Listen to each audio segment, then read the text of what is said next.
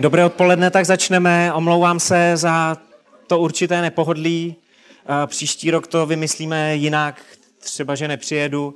A, a, a, jo, amen, jo, tady jsem slyšel z prvních řad. A, a, tak já si myslím, že jako dobrý, že lidi s darem povzbuzování sedějí co nejblíž, tak to je super. Pokud se vidíme poprvé v životě, dovolte mi, abych se představil. Jmenuji se Kuba Limr, přijel jsem z Hradce Králové, kde žiju 17 let. Stejně dlouhou dobu tam sloužím jako pastor křesťanského společenství Mozaika. A stejně dlouhou dobu jsem taky ženatý s Karolínou. Máme spolu dvě děti, 14-letou Elišku, 11-letého Davida a kromě toho, že jsem pastorem v církvi, že jsem vedoucím v církvi, tak se taky víc eh, jak 15 let eh, věnu manželskému a vztahovému poradenství, ať už eh, před manželstvím, v průběhu manželství a někdy v těch méně veselých případech i třeba po manželství. A my sami s Karolínou jsme měli čtyřletou velmi hlubokou manželskou krizi. Možná pár střípků z toho taky něco řeknu.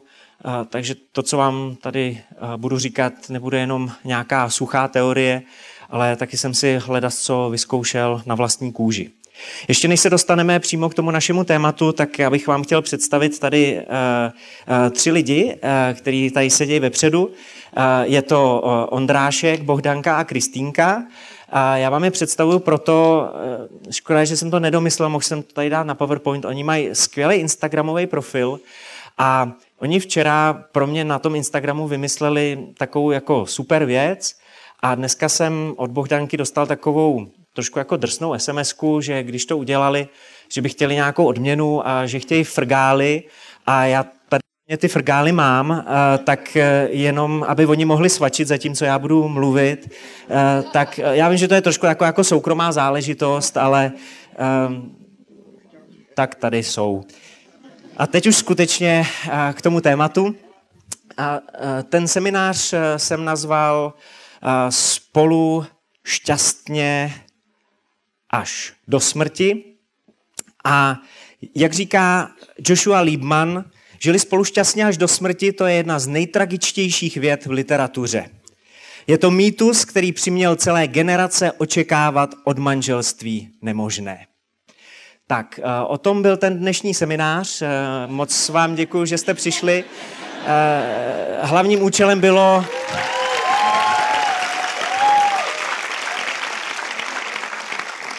rozbourat tenhle mýtus a ještě určitě nějaký seminář stihnete. Já jsem si říkal, jestli bych se neměl omluvit eh, za to, že začínám takhle pesimisticky a chci s váma mluvit o chození, o manželství a o vztazích, ale já nezačínám pesimisticky, já začínám realisticky. Vy totiž, až opustíte tohle kino, tak eh, nepůjdete do žádné pohádky, eh, kde platí to heslo žili spolu šťastně až do smrti, ale vrátíte se zpátky do tvrdé reality života tam, kde toužíte s někým chodit, tam, kde s někým chodíte, nebo už eh, s někým žijete v manželství. A ta větička žili spolu šťastně až do smrti odráží možná takovou tu uh, pohádkovou představu uh, disneyovských princezen a princů, sněhurka, popelka a podobně. Ale když k sobě budeme upřímní, tak drtivá většina vztahů se podobá Šrekovi a Fioně. Já nevím, jestli jste si toho někdy všimli, že třeba v těch Disneyovkách uh, nikdy to nedojde do té fáze, kdy má třeba Sněhurka s princem děti a musí řešit uh, velmi praktické záležitosti. Když to v tom Šrekovi to dojde až do té fáze, uh, kdy mají děti a to je potom realitka. Takže to, o čem tady budeme mluvit, by vám mělo pomoct čelit té realitě vašeho života a vašich vztahů lidé si taky často myslí, že mít uh, dobrý vztah, když s někým chodíte, nebo když jste s někým v manželství, že to znamená, že si vždycky ti dva musí rozumět, že na všechno musí mít eh, stejný názor, že se třeba nikdy nehádají. To je jeden z možná z úplně nejčastějších mýtů, že dobré manželství nebo dobrý vztah je takový, kde se ti dva nehádají.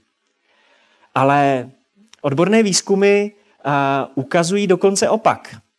Šťastná manželství se hádají poměrně často, ale krátce a hlavně nejdůležitější je fáze po té hádce.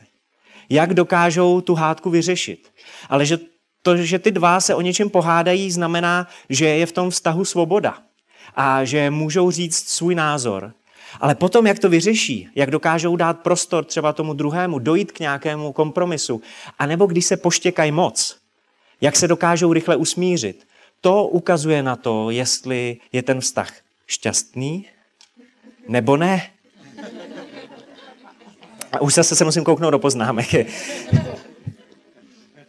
Ať už dneska máte na ruce snubní prstínek, nebo se teprve chystáte říci s někým ano, tak tohle odpoledne by vám mělo pomoct pochopit, že každý vztah, a dokonce to platí i o přátelství, i když možná trochu z jiného úhlu, ale každý vztah a ochození a manželství to platí stoprocentně, prochází různými obdobími.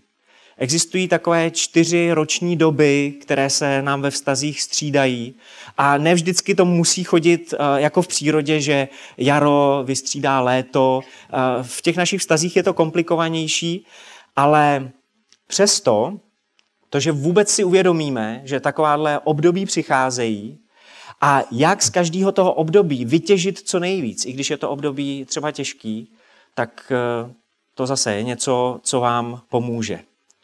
A tak doufám, že vás nějak povzbudím v tom, jak překonat podzim a zimu a jak vám pomoct v tom, aby tahle období ve vašich vztazích trvala vždycky co nejkratší dobu, i když nevyhnutelně přijdou. Úplně do každého vztahu. A jak co nejvíc zažívat a užívat si jaro a léto, protože můžou trvat skutečně báječně dlouho. Začneme jak jinak než jarem.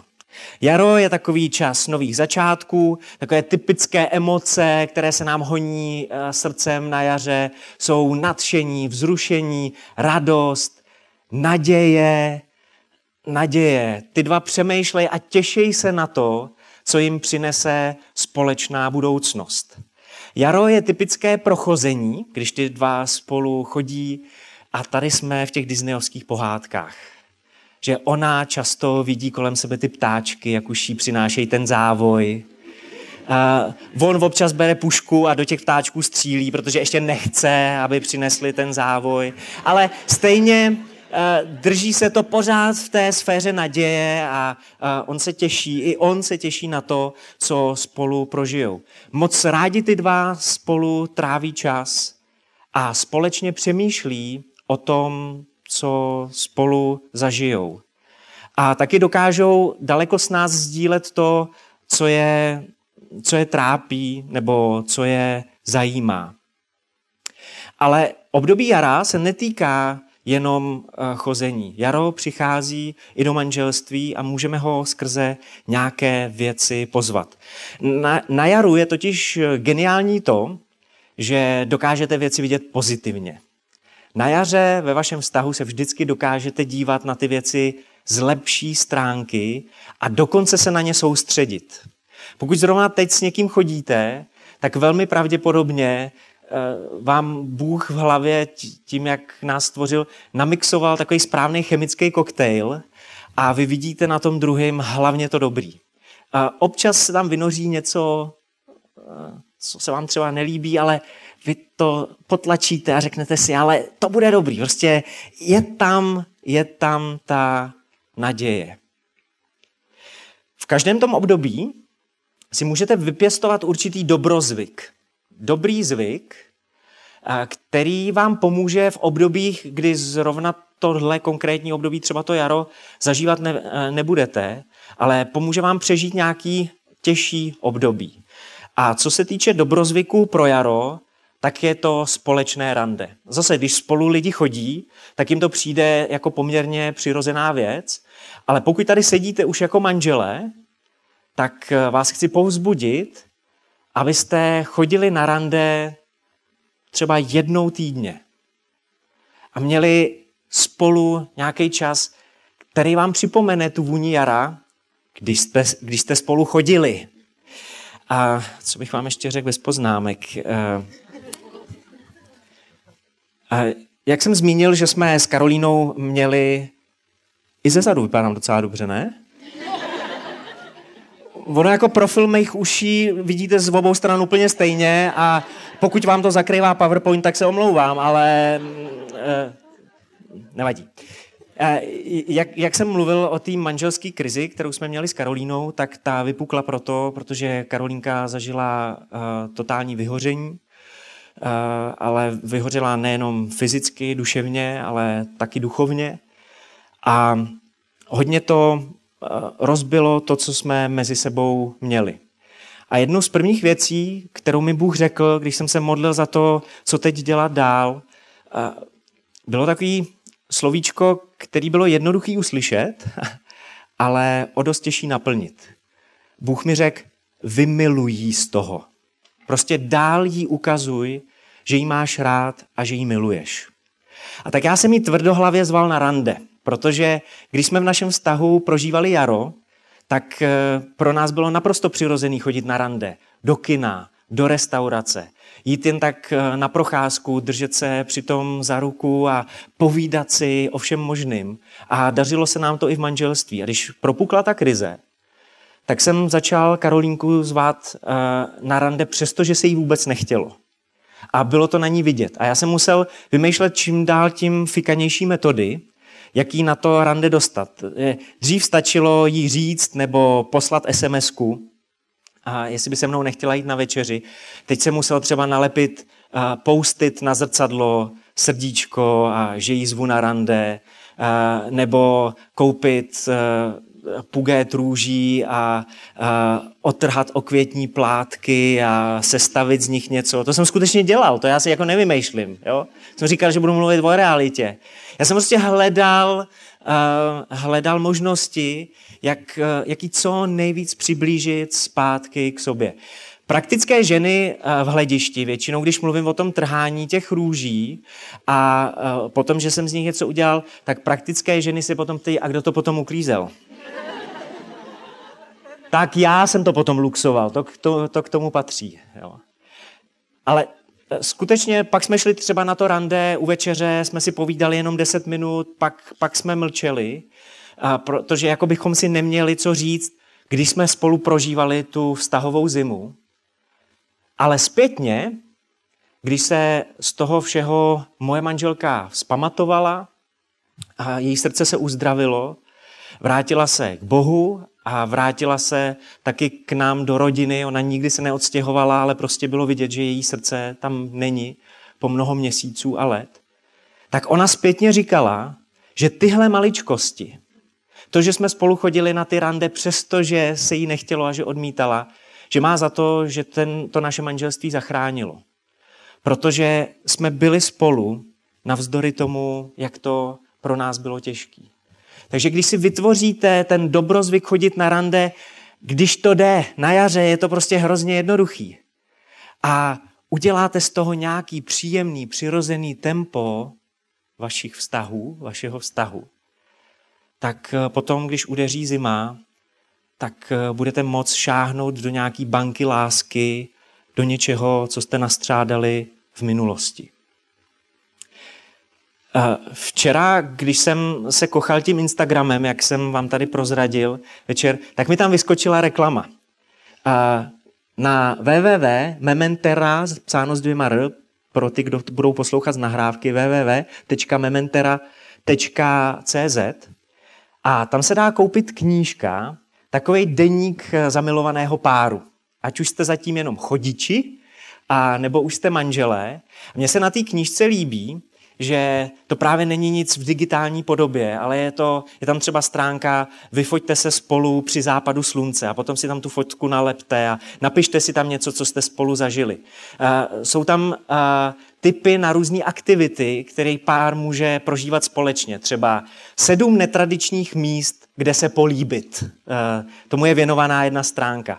A vždycky si ty dva tam můžou do toho deníčku něco napsat, a zpětně se k tomu můžou vrátit. Jak i tohle může okořenit vaše randění a když vám třeba už dochází fantazie, tak eh, na www.mementera.cz eh, já jsem si to včera prolistovával a kupuju to pro nás, protože eh, chci zase trošku nějaký věci posunout a jsem na těch sedm netradičních míst, to mě zaujalo. A, a, že nechci být tradiční člověk. Jarní dobrozvyk. Každý to období má nějaký dobrozvyk, ale taky každý to období má nějakou kritickou záležitost, nějakou kritickou chvíli. Na jaře pozor na pilovou alergii. Pilová alergie ve vztahu, a to dokonce i když spolu jenom lidi chodí, se projevuje takovou jako náhlou změnou nálady. Ten druhý vám leze na nervy jste na něj alergický a třeba to trvá jenom chvíli a vy vůbec nevíte, proč se to děje. Protože nikdo neví, proč se to děje. Žádný psycholog eh, to pořádně ještě nevysvětlil. Prostě někdy možná potřebujeme víc osobního prostoru, ale najednou se objeví změna nálady a vy, vy jste naštvaný na toho druhýho, on vám k tomu nedal žádný důvod, objeví se nějaká alergická reakce. Potom, když spolu žijete třeba díl, tak už si dokážete vypěstovat dokonce nějakou alergickou reakci uh, na něco, Uh, protože když spolu začnete žít, tak třeba zjistíte, že ona vymačkává pastu od prostředka. A přesně, tady se ozývá z první řady, to je hrozný. To, uh,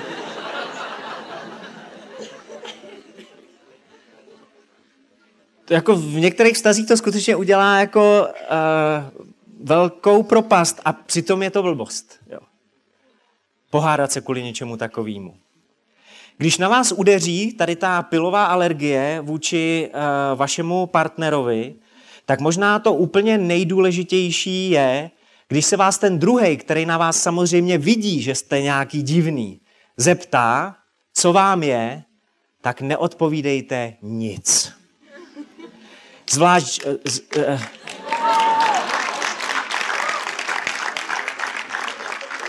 ne, já, já chápu, že tleská chlap, protože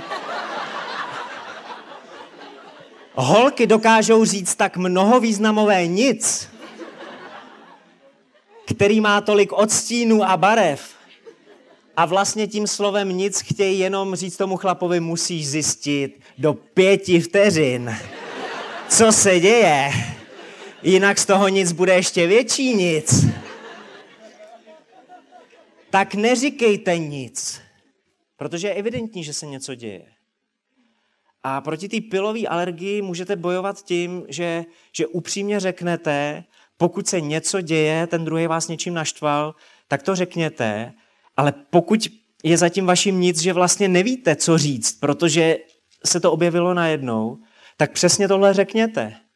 Že se v sobě jako momentálně nevyznáte, že prostě ani vy sami nevíte, co se pořádně děje a doplňte důležitou větu. Ty za to nemůžeš. Ujistěte toho svého partnera, ujistěte ten svůj protějšek, že je to zodpovědnost, vaše zodpovědnost za vaše srdce a že se s tím teď snažíte poprat. Pokud jste křesťaní, můžete se za to společně třeba pomodlit.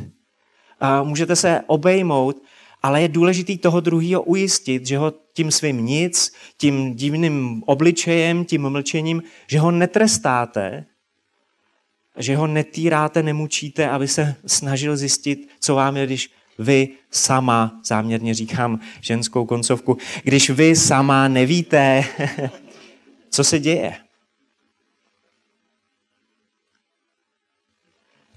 Na jaře, když jsem mluvil o tom, že ty dva si, uh, si říkají o tom, co se odehrává v jejich srdci, tak je taky nejjednodušší naučit se eh, jazykům lásky. O těch tady vůbec nebudu mluvit, ale to je koncept, se kterým přišel eh, Gary Chapman, napsal stejnojmenou knížku. Mnozí z vás přikivujete, protože ji znáte.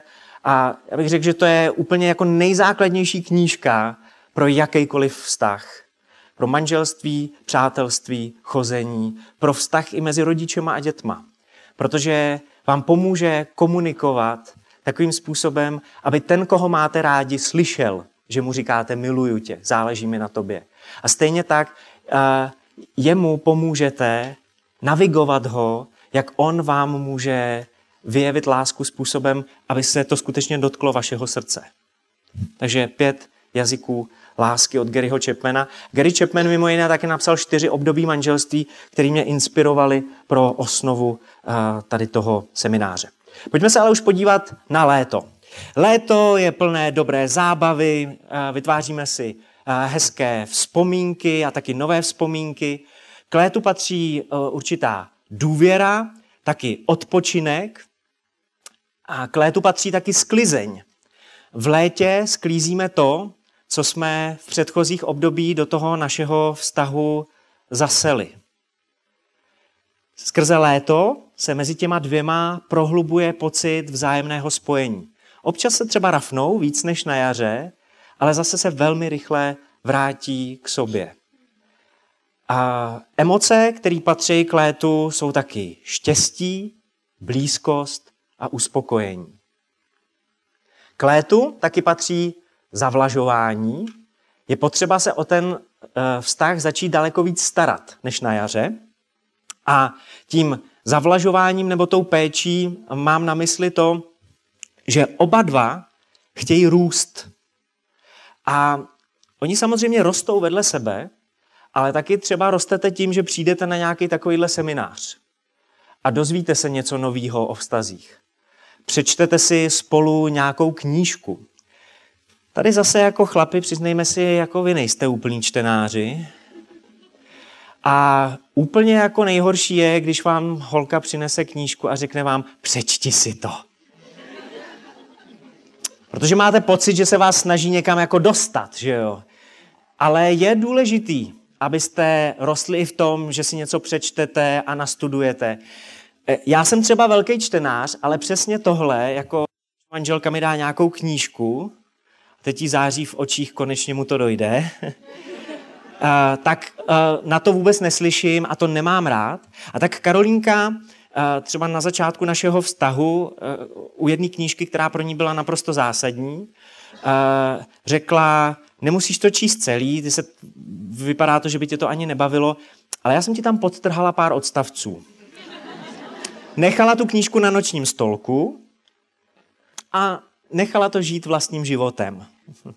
A já jsem si ty důležitý inkriminované pasáže přečet. K létu tohle patří. Odvrácená strana léta, než eh, zmíním ten eh, dobrozvyk, pozor na vosí hnízda. Vosí hnízda uh, rostou pod zemí, rostou neviditelně a to jsou věci, které máme tendenci ve vztahu zametat pod koberec přehlížet třeba nějakou věc, eh, ve který nám ten druhý nevyhovuje, nelíbí se nám, udělal něco blbě. A my místo, abychom mu to jasně řekli, abychom mu řekli pravdu v lásce, tak si říkáme, já to teď řešit nebudu. A zametem to pod koberec. Tak začne růst to vosí hnízdo, ale ona občas nějaká ta vosa vyletí a štípne vás. A bolí to, píchne to, je to nepříjemný. A když s tím druhým nekomunikujete, tak se může stát, že potom šlápnete do toho celého vosího hnízda a najednou je z toho obrovská věc. A vosy jsou poměrně malý potvůrky, ale když na vás zaútočí celý roj, tak si toho všimnete. A některý lidi, když je poštípe celý vosí roj, můžou umřít. Protože mnoho vztahů zemřelo na neřešený maličkosti, kterým v tu chvíli přišli naprosto bezvýznamný. Jenže pod povrchem se nastřádali. A proto je takovým letním dobrozvykem odpuštění. A neignorujeme ty vosy, že jsou, ale skrze odpuštění se je snažíme vyhubit, a zlikvidovat. A abyste mohli mezi sebou postavit něco krásného a abyste mohli k tomu přistavět ještě něco hezčího, tak nejprve potřebujete odklidit trosky. Musíte se zbavit toho, co se mezi váma polámalo, co mezi váma přestalo fungovat a teprve potom můžete stavět hezké a nové věci. A pokud se chceme vypořádat se selháním minulosti, tak je potřeba udělat tři takové kroky. Rozpoznat chyby, omluvit se nebo požádat o odpuštění a nakonec si vzájemně odpustit. Rozpoznat chyby. To je ten první krok. Na začátku jsem vám říkal, že eh, dělám manželské poradenství a když řeším nějaké těžké věci mezi manželi, tak eh, často právě řešíme tu oblast odpuštění. A když mluvím o přiznání chyb, tak většinou chlap řekne, no já vůbec nemám poznat, rozpoznat svoje chyby, protože moje manželka je kdykoliv ochotná mi je připomenout a uh, upozornit mě na ně. A tak v tu chvíli většinou trošku se začnu víc jako věnovat té manželčině straně a, a dáváme to dohromady.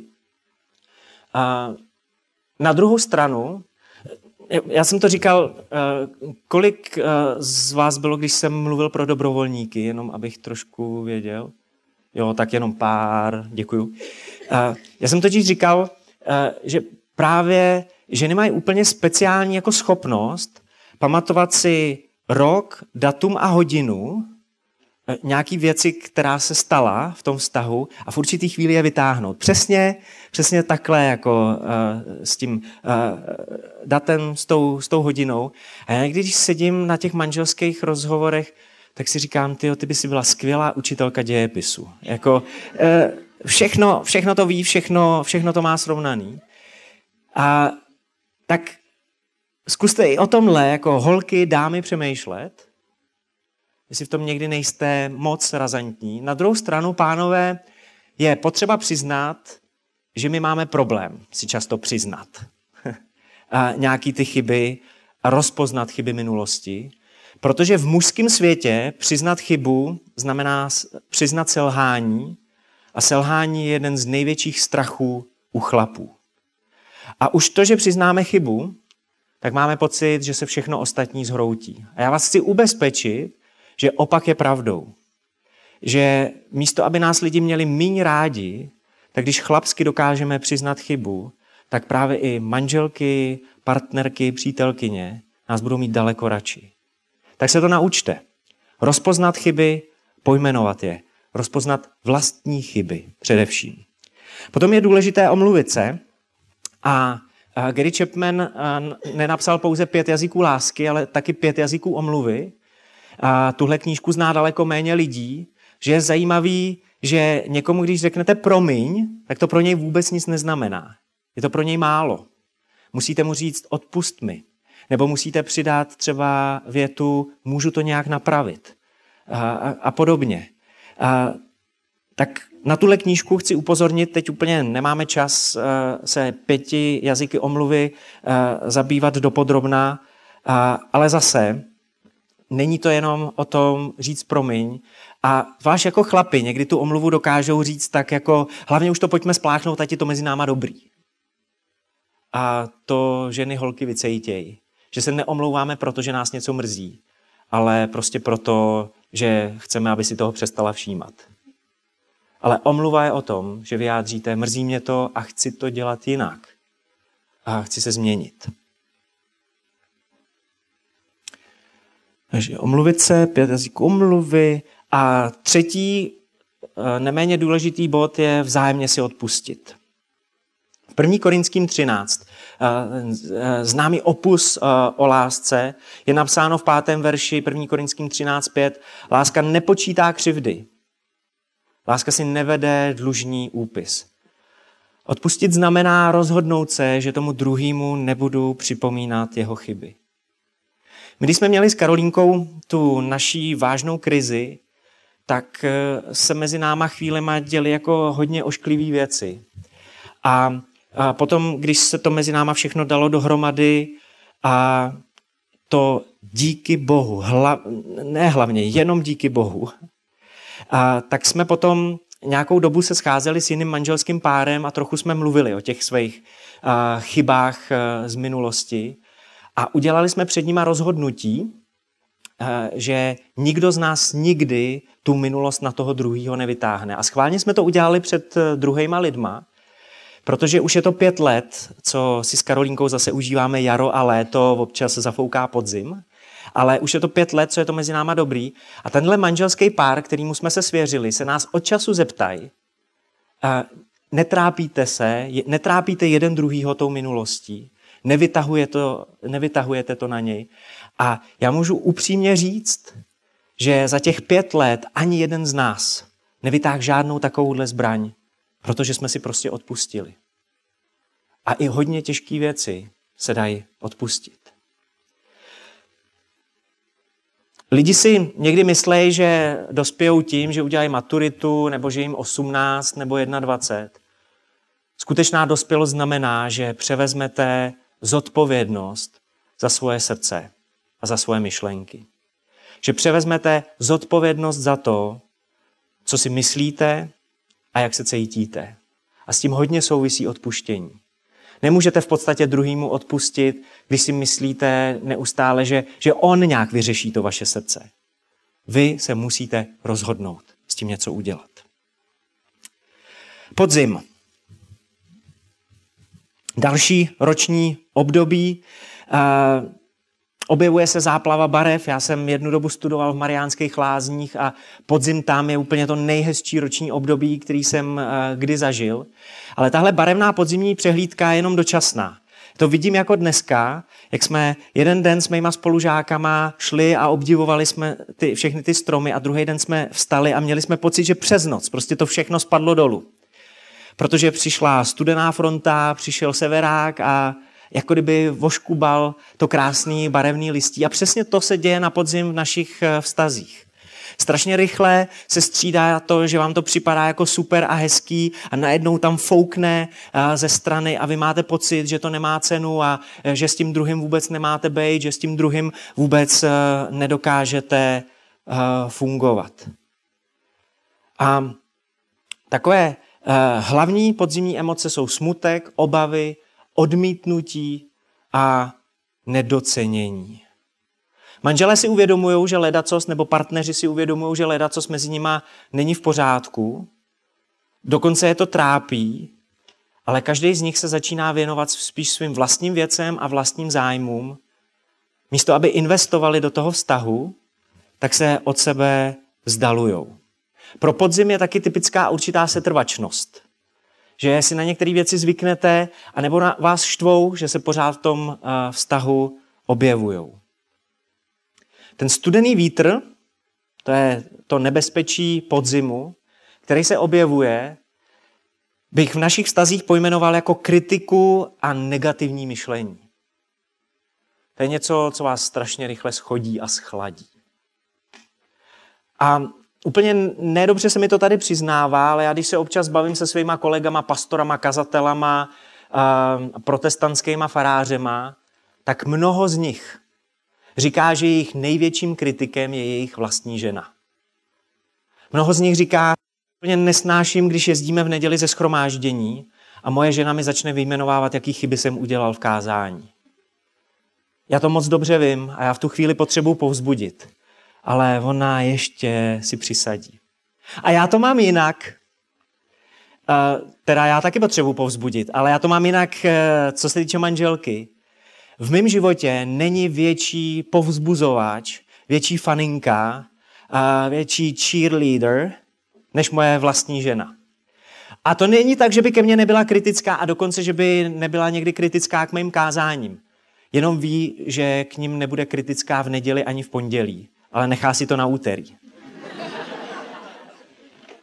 Ale jo, protože uh, do úterý já si taky srovnám nějaké věci, ale kdyby mi to řekla hned, jak slezu z kazatelny, anebo v autě cestou, tak uh, by to k ničemu nebylo. Já bych se nepoučil, něco by se mezi náma akorát zavařilo. Ona ví, že, že mě nechce dát studenou sprchu, nechce na mě pustit ten studený větrák eh, severáku, kritiky a negativního myšlení. A, ale jestli mi chce pomoct se v něčem zlepšit, tak prostě ví, kdy mi to má říct. Na kritiku a negativní myšlení je jednoduchý podzimní dobrozvyk a to je ocenění. Páry se často dopouštějí základní chyby. Dovolí, aby jejich jednání určovali, řídili negativní emoce. A abyste mohli prolomit kruh negativního myšlení, tak si vůbec musíte uvědomit, že negativně o tom druhém přemýšlíte. Zase jedna perlička z manželského poradenství. Eh, říkáte eh, ženě, že má negativní postoj, že uvažuje příliš kriticky a ona řekne, no jasně, že mám negativní postoj. A jeho zdroj sedí tamhle a ukáže na svého manžela. Dokud si, dokud si budeme svoje negativní myšlenky omlouvat nebo je dokonce obhajovat, tak se nic nezmění. A pořád nám do toho vztahu bude studeně foukat. Pokud si ale řekneme, že už nás ten chlad mezi náma unavuje a že s tím budeme něco dělat, že zase chceme cítit tu naději jara, že chceme zase zažít léto, tak si musíme přiznat, že na tom druhém momentálně hledáme jenom chyby a mínusy a to, co dělá špatně. A tak je potřeba na tom druhém začít systematicky hledat jeho kladné stránky. A skutečně si z toho udělat takový, takový hobby. Uh, uh, prostě něco, za čím půjdete. A doporučuji vám, abyste si to klidně sepsali.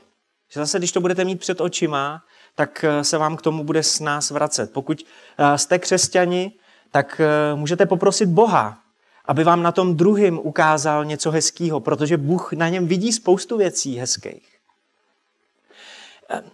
Jedna manželka, když tohle slyšela, tak jako se fakt strašně moc snažila najít na tom svém chlapovi něco hezkého. Bylo to mezi nimi hodně těžký a ona nepřišla na nic, až si uvědomila, že její muž hezky hvízdá že spousta chlapů píská falešně, ale její muž píská veselé a uh, dobře jako uh, chytí tón. A to byla taková první záchytná věc. A já chápu, že se smějete, protože to vypadá jako strašná kravina, ale ona začala za tuhle věc děkovat Bohu a že to je věc, kterou na svém manželovi obdivuje. A jak se za to modlila, tak najednou Bůh přidal další věc a další věc a další plus a další pozitivní věc. Ona prostě jenom něco vzala vážně a rozhodla se, že chce ty plusy hlídat. Udělejte z toho jakýsi denní rituál. Klidně krátkej. Proste Boha, aby měnil vaše myšlení z mínusu do plusu. V přísloví 18.21, to je starozákonní biblická kniha, přísloví 18.21, tam se píše v moci jazyka je život i smrt. To, jak s druhým mluvíte, eh, to je v pohodě, on se mi na začátku omlouval, že jde na vlak, jo, takže uh, jo, tak můžeme zatleskat.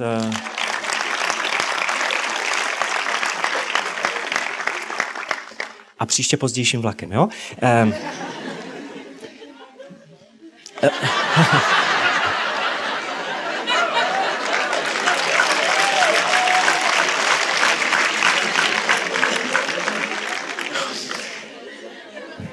Tak to trošku zase nakolejíme, ne? V moci jazyka je život i smrt. To, jak k druhému mluvíte, jak o druhém mluvíte, je důležitý, jestli váš vztah bude žít a prospívat, a nebo bude umírat. A moje žena je zase v tomhle úplně geniální. A Ona občas slyší třeba nějakou jinou manželku, jak mluví o svém manželovi a, a úplně je z toho zděšená. Jakože co si holky o těch svých chlapech někdy dokážou říct za jejich zády. A ona říká, a, a já to takhle nechci dělat. A, a taky vím, že to nedělá. Že i když o mě mluví a já tam nejsem, tak, eh, tak, tak, tak nekritizuje, protože stejně ty její kamarádky to nevyřešejí. My to musíme řešit spolu. A já musím řešit svoje srdce. A tak promlouvejte život. A dělejte to skrze děkování, chválení a oceňování. Pokaždý, když je k tomu jenom příležitost. Třeba ona uvaří oběd, děkujte jí, on umeje nádobí, poděkujte mu. Všímejte si, oceňujte a chvalte. Když nahradíme odsouzení a kritiku něčím, něčím pozitivním, tak to rozehřeje tu zmrzlou podzimní půdu mezi náma. Myslím, že to byl Gary Chapman, mám to tady napsaný, eh, kdo řekl, pozitivní rozhodnutí vedou k pozitivním činům, které přinášejí pozitivní pocity. A my tohle někdy máme přeházený. My si říkáme, já nejdřív musím počkat na ty pozitivní pocity, a až, až zase mi ten druhý bude nějakým způsobem dělat dobře, a já potom se rozhodnu pro něj dělat něco hezkého. Ale ten duchovní princip, ten duchovní zákon funguje úplně jinak. Začíná to tvým rozhodnutím. Pozitivní rozhodnutí vedou k pozitivním činům. Ty se rozhodneš, pak něco uděláš a pak to přinese ty pozitivní pocity. Tobě, ale i do vašeho vztahu. A končíme zimou. To je to. Já vám ještě něco řeknu. Uh, tady jsem si všiml totiž, eh, tady mám svoji oblíbenkyni v poznámkách Shaunty Feldhánovou. Uh, ta napsala několik úžasných knížek. Je to křesťanská sociolož, socioložka, která spovídala mnoho set manželských párů a na základě toho svého průzkumu napsala knížku Překvapivá tajemství velmi šťastných manželství. Překvapivá tajemství velmi šťastných manželství.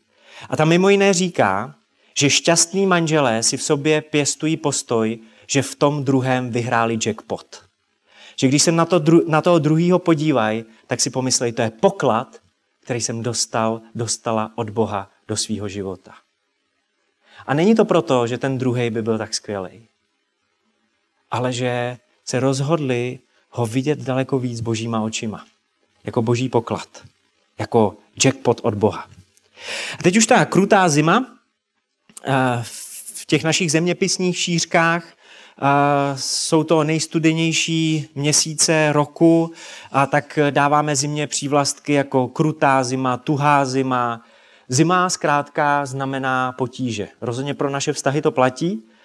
A tak zimní manželství, nebo když se vaše chození ocitne v tom zimním období, tak ho charakterizuje chlad, necitelnost, beznaděj, všechny ty vaše jarní sny jako by byly pokrytý tlustou vrstvou ledu a máte pocit, jako by to nikdy neexistovalo. A když mluvím o té beznaději, tak předpověď počasí jako kdyby vůbec neříkala, že se blíží nějaký zlepšení, ale jenom další mrznoucí srážky. Proto zimní období je typický ledový mlčení mezi těmi partnery. Pokud se baví, tak řeší jenom určitou logistiku. Kdo co nakoupí domu, kdo se postará o děti a u toho to končí. Žádný vřelý city, žádný vřelý slova. A i když řešejí třeba ten nákup, tak se u toho strašně často pohádají. Protože mají pocit, že ten druhý je sobec. Že nechce pomoct. Že se nesnaží tolik. Nebezpečí zimy je zimní spánek. Že se ten chlad mezi váma prohloubí natolik, že se schováte sami do sebe. Že místo, abyste udělali krok k tomu druhému, tak se odizolujete, schoulíte se, přestanete fungovat vůči tomu druhému navenek, snažíte se prostě tu zimu nějak přečkat. Ale lidi, kteří doufají, že se zase objeví jaro a jsou v tom aktivní, neupadnou do té hibernace, neupadnou do toho zimního spánku. A abyste rozbili uh, tu zimu, tak je takový zimní dobrozvyk, a to je empatické, empatické naslouchání.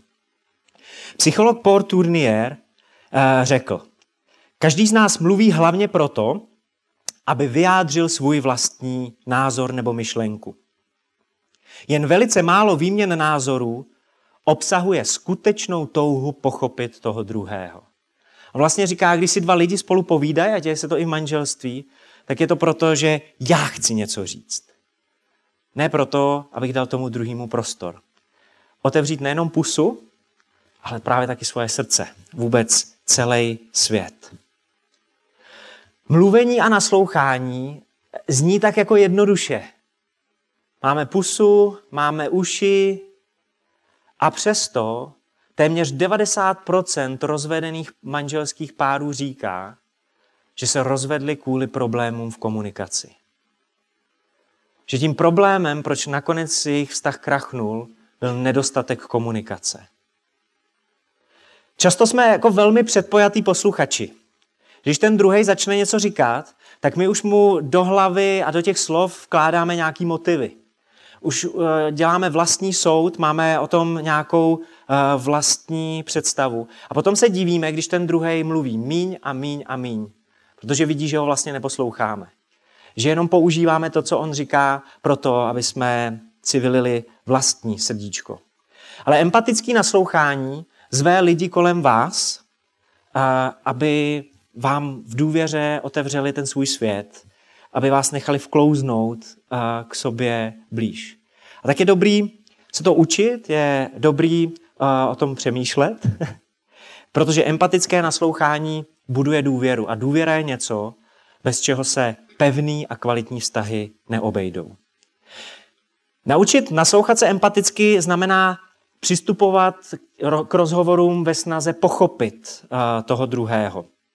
Mohli bychom říct takové moto empatického naslouchání, které zní chci vědět a porozumět, co se děje v mysli a srdci mého partnera. A díky to zažijete tu důvěrnou blízkost. Tohle prostě rozpouští ty ledy mezi váma. A tak jenom uh, pár bodíků uh, prakticky, co to znamená uh, empatické naslouchání, jak na to můžete jít. To první je, naslouchejte celým tělem. Tím myslím, naslouchejte očima. A když vám ten druhý něco říká, tak mu věnujte plnou pozornost. Nedívejte se do svého mobilu, nedívejte se do svého počítače, nedívejte se do knížky ani do novin. A možná, protože moje Karolínka je na to trošku expert, za váma ten druhý přijde ve chvíli, kdy něco děláte, potřebujete se hrozně soustředit, tak místo takového toho hm, hm, hm a opakování poslední věty, protože to se některý chlapi naučili, aby si jejich žena myslela, že ji poslouchají, tak vždycky zopakujou uh, tu, tu poslední větu nebo to poslední slovo, který od ní slyšeli, tak místo toho uh, stačí v drtivé většině případů říct, miláčku, promiň, já teď jenom potřebuji dopsat pár vět, já se teď potřebuji soustředit a potom si sednem a proberem to, popovídáme si. A někdy je to tak urgentní, že ta žena potřebuje vidět, že ta holka potřebuje vidět, že pro vás není nic důležitějšího než ona v tu chvíli. A naslouchejte ústy. Co to znamená? Že tomu druhému do toho nebudete kecat. Že necháte vy pusu zavřenou. Nebudete mu skákat do řeči, Nebudete ho přerušovat. A naslouchejte krkem. Přikivujte občas. Dejte najevo, že toho druhého vnímáte, že sledujete jeho myšlenky, že se ho snažíte pochopit. Zase, když to přeženete, budete vypadat jako takový ten tučňáček nebo pejsek, jak si některý seniori vozej za zadním sklem svého Volkswagenu Golf. Máš pejska v autě? Naslouchejte nohama. Naslouchejte nohama znamená, že nebudete odcházet z místnosti. Na to jsem zase expert já. Já většinou, když si Karolínka chce se mnou o něčem povídat, tak já nevydržím s ní sedět u stolu. Tak já po chvíli začnu třeba jako nenápadně leštit kuchyňskou linku pak přerovnávám ledničku, prostě dělám různé věci. Moje manželka má pro mě takovou divnou přezdívku, říká mi Mr. Proper, uh, protože mě baví v domácnosti uklízet daleko víc než jí, ale zrovna jako v těchto chvílích se to nehodí a já jsem se musel naučit právě naslouchat i nohama a, a skrotit to a, a sednout si, když je to potřeba. To další, naslouchejte pocitům, nejen faktům. Chlapi, ty něco slyšejí a už hned jako, dítě je to takhle a, a, a říkají ženám, holkám návody. Prostě a, takhle to udělej a budeš v pohodě, když to není vůbec nic složitýho. Ona nechce slyšet návod, ona chce, abyste ji pochopili. Ona možná dokonce ani nechce slyšet řešení v 99% případů. Protože pro ní to, že vám to povídá, je prostředek spojení s váma. A tak eh, tomu věnujte pozornost. Naslouchejte pocitům, nejen faktům. Místo, když třeba eh, vaše přítelkyně řeší něco ve škole a si jako říkáte, že to neřeší úplně dobře, místo, abyste jí řekli, ale ty na to nemáš právo. Vlastně jí říkáte, ty to děláš úplně blbě. Můžete začít tím, mrzí mě, jak se cítíš, protože vás mrzí, že se, cítí, že se cítí blbě, že jí celá ta situace mrzí. A až tohle bude ta vlna, ke který třeba dolehne, k ní dolehne nějaký řešení. Ale když ji hned zaseknete, tak je to průšvih. Snažte se ujasnit si partnerovi myšlenky a pocity pomocí doplňujících otázek. Mám dojem, že mi říkáš, že. A teď, teď to doplňte, aby vám ten druhý řekl, jo, rozumíš tomu dobře, nebo vám řekl, ty mě snad vůbec neposloucháš celou dobu. Ale už když se to od druhého ptáte, tak vidí, že s ním chcete komunikovat. A když vám ten druhý dá najevo, že jste jeho myšlenky a pocity pochopili správně, tak můžete podniknout to nejdůležitější v empatickém naslouchání. Ujistit ho. Ujistit ho, že jste v tom s ním. Z toho, co slyším, je mi jasný, že se na mě zlobíš. A vidím, že jsem ti ublížil. Ujištění, slyším, co mi říkáš a není mi to jedno. A to potřebujeme obou straně. Obou straně se potřebujeme ujistit v tom, že jsme, že jsme pořád spolu. Že, že jsme ochotní si odpustit, že, uh, že jsme ochotní přiznat uh, svoji vinu. A pokud chcete něco říct, pokud potřebujete něco říct, tak uh, toho druhého prostě požádejte uh, o svolení říct mu svůj pohled. A možná vám to zní trošku jako na palici, ale teď, když nasloucháte tomu druhému, tak je to především jeho prostor. Tak se ho zeptejte, jestli do něj můžete teď vejít s vaším názorem. A v drtivé většině případů slyšíte jo, protože to empatické naslouchání vás naladilo na stejnou notu. A někdy jenom se to potřebuje trošku posunout. Na závěr citát mého nejoblíbenějšího psychologa, odborníka na vztahy a taky křesťana, který miluje Boha, Kevina Lémana, který řekl, i ty největší a nejkrásnější katedrály se staví kámen po kameni. I ty nejkrásnější stavby vznikají tím, že se staví postupně. Je to proces. A tak ať už je váš vztah v tuhle chvíli v jakémkoliv období, tak vezměte jeden dobrozvyk, který zrovna teď potřebujete. Vemte ten jeden kámen a postavte katedrálu. Postavte v tom svém vztahu něco velkého a krásného. A to je tečka za tím naším dnešním seminářem.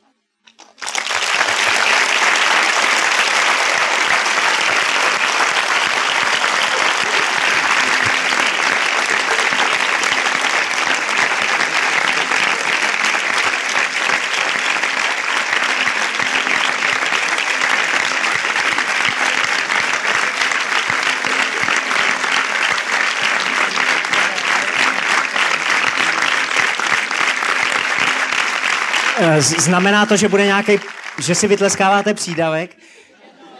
Eh, na to ale nejsou kazatelé úplně zařízený. Eh, já vám moc děkuji za tu vaši zpětnou vazbu. Moc vám děkuji, že jsme v tom byli takhle společně. Bylo mi mezi váma moc, moc, moc hezky. A teplo taky. Díky, že jste to vydrželi tady v tom vydejchaném sále, ať už vás čeká cokoliv, mějte super a skvělý čas po zbytku festivalu díky, díky moc za ten společný čas.